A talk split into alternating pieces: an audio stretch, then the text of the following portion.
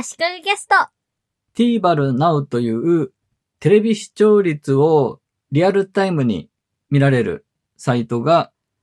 去年2023年の12月に突然登場しました。2023年に始まったサービスとしては、ポッドキャスト界隈では、 LISTEN という日本のサービスがかなりインパクトがありましたが、私としては個人的にはそれに近いくらい TVer Now には衝撃を受けました。ただテレビの視聴率がほぼリアルタイムで見られるというだけなんですが、面白いんですね。2023年使ってよかったツールサービスの回でも話しましたが、年末は NHK 紅白歌合戦を見ながら、ちょいちょい iPhone で TVer Now の視聴率をチェックしながら楽しんでいました。結局、最後の勝ち負けの発表のところが一番視聴率が高いみたいでした。そして年始は箱根駅伝ですね。関東、関西、中京の視聴率が見られるんですが、関東がやっぱり箱根駅伝は視聴率が高くて、もう常に20%以上とかで、やっぱりすごいコンテンツなんだなと。そりゃ、ここに合わせて特別な CM とか、新しい CM を出してくるよなと思いました。関西でも中京でも箱根駅伝、やっぱり視聴率高かったですね。TVer Now はただのウェブページで、パソコンからでもスマホからでも会員登録など一切なしで視聴率をグラフで直近3時間の視聴率をグラフで見ることができます。民放と NHK の視聴率が各局色分けされて折れ線グラフで見られます。NHKE テレは入っていません。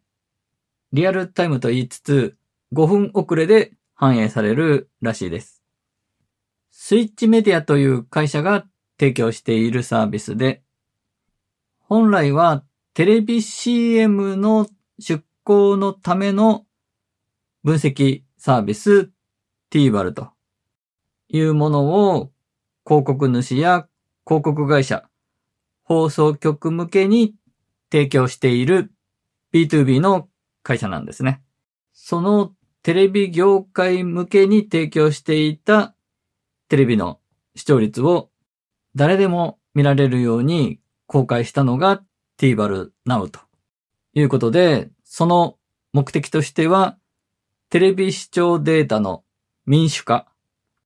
そしてリアルタイムでテレビ番組を視聴することへの関心を高めることということです。TVer Now のページでは、グラフで見られる視聴率と、その下に各局の番組タイトルと視聴率何パーセントっていうのが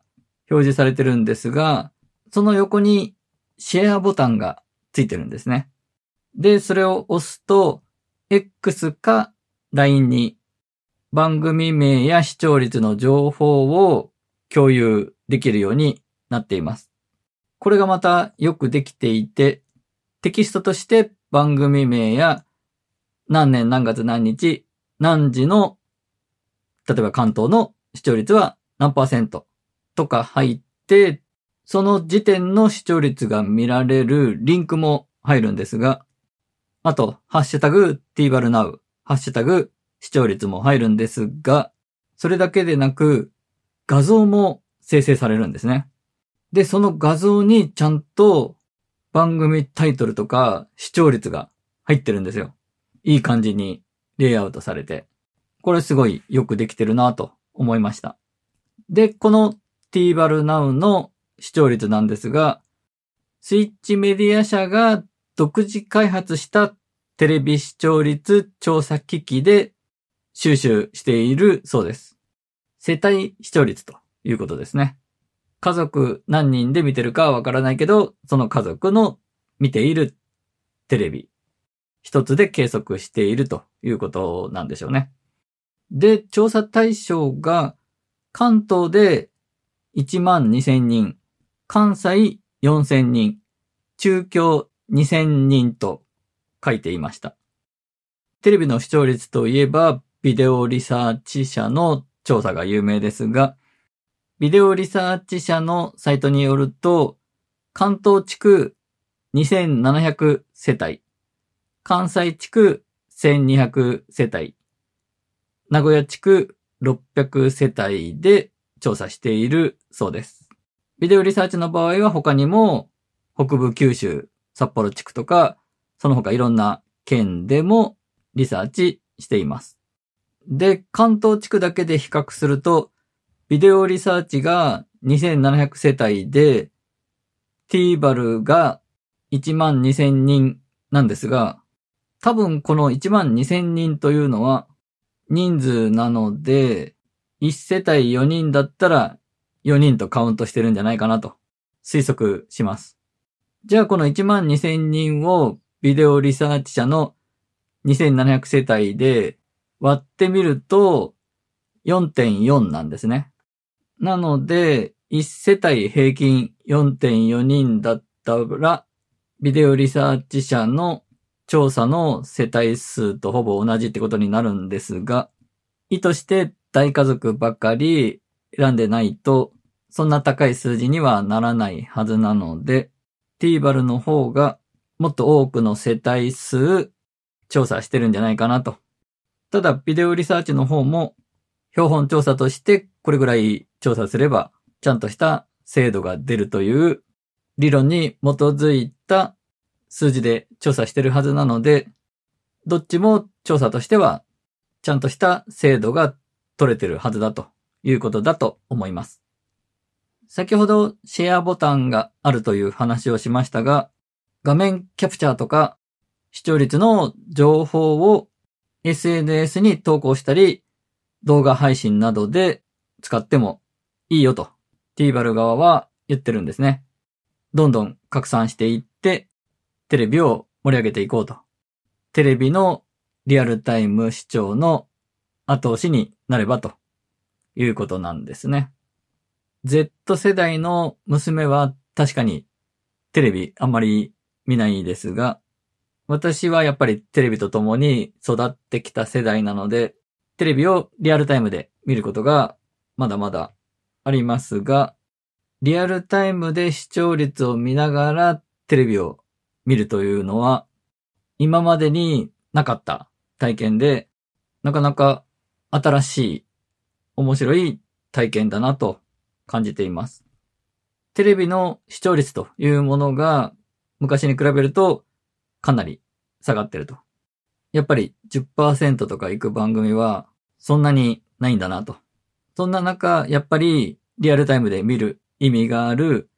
ニュース番組は結構視聴率上がるんだなと。いったことを実感しました。あと NHK の朝ドラ、朝の連続テレビ小説が始まると NHK がぐっと視聴率が上がるんですね。で、朝の番組は、やっぱり、目覚ましテレビが、フジテレビの目覚ましテレビが強いんだなと。我が家で見ているザタイムは、視聴率、そんなに高くないなと。TBS のラビットも、視聴率的に言うと、他局に比べて結構低いんだなと。フジテレビの昼のポカポカは、噂通りだなとか。そういうのがデータとして、この番組が何パーセントとかではなくて、時間ごとの変化がグラフで見られるというところが、私としてはすごく面白い、楽しいコンテンツとして見ています。t バル Now を見ていて、あ、今こんな番組やってるんだと思ってテレビをつけるみたいなこともあります。昔、リアルタイムでテレビ番組に関するみんなの感想とかの声がメッセージが見られるアプリがあって、多分、当時の2チャンネルの、そのテレビ局ごとのスレッドとかなんですかね。と連動してるようなものだったと思うんですが、それも結構好きで面白かった記憶があります。ちょっとそういう要素が t バルナウに加わっても面白いのかなと思ったりもしますが、まあ変な発言とかも多そうなので、なかなか難しいでしょうね。今回は以上です。足利工事がお届けしました。